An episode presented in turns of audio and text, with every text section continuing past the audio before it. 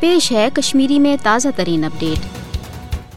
وہ نومبر ازیک دہ پور دنیا مز بچن ہند عالمی دہ رنگ منانے اقوام متحدہ کے زیر اہتمام بچن ہند عالمی دہ منانک مدت مقصد بچن ہز جسمانی تو ذہنی صحت تو مابقی حقوق تحفظ فراہم کرنے حوالہ اقدام کریں عالمی قوانین ہز پاسداری تحت پور دنیا مز بچن ست سپدن واجن ظلم و زیادتین تو نا انصافی ہند واقعات روٹ کرنے حوالہ عالمی سترس پہ مؤثر منصوبہ بندی کریں مگر موجودہ جدید دورس مز بھارت تو اسرائیل تمام عالمی قوانین تو کنونشنن ہن سنگین خلاف ورزی کرت لکٹن لکٹن موسوم بچن تین پنہ سیاسی مقصد باپت جنگی حربرنگ ظلم و زیادتی تو قتل و غارت گری ہند نشانہ بناوان۔ فلسطینی علاقہ غزہس پہ اسرائیلی جہرتک شکار موسوم فلسطینی بچن ہز غمناک صورت حال وچت ونچ پھٹنس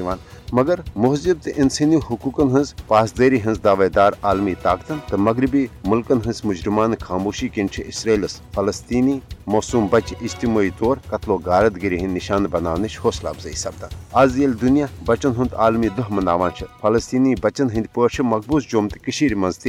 بھارتی فوجی درندگی تو دہشت گردی ہند شکار قشر موسوم بچہ عالمی حمایت تو مدتک منتظر۔ پتم ژترہن ورین دوران بھارتی قبض فوج کے دس شنمت ساس زٕ ہتھ ترہٹ شہید کرنے آمتن بے گناہ قشرن مز ساس بد لکٹ لکٹ موسوم قشر بچہ، یم بھارتی قبض فوجن انتقامی کاروٲیی تحت مختلف وارداتن دوران شہید کر کنوہ شیت کنمتہ پہ ازیک تامتھ آئی الہ پلہ اخ لچھ ست ساس نو شیت ژوٚوُہ قشر بچہ یتیم کرنے کتام موسوم بچن تو بچن ہزن اچھن ہند گاشت مت آو بھارتی فوج کے دس پیلٹ گن چھرو ست دنون یہ گرانزس مز آننے مشکل۔ گرگر تلاشی دوران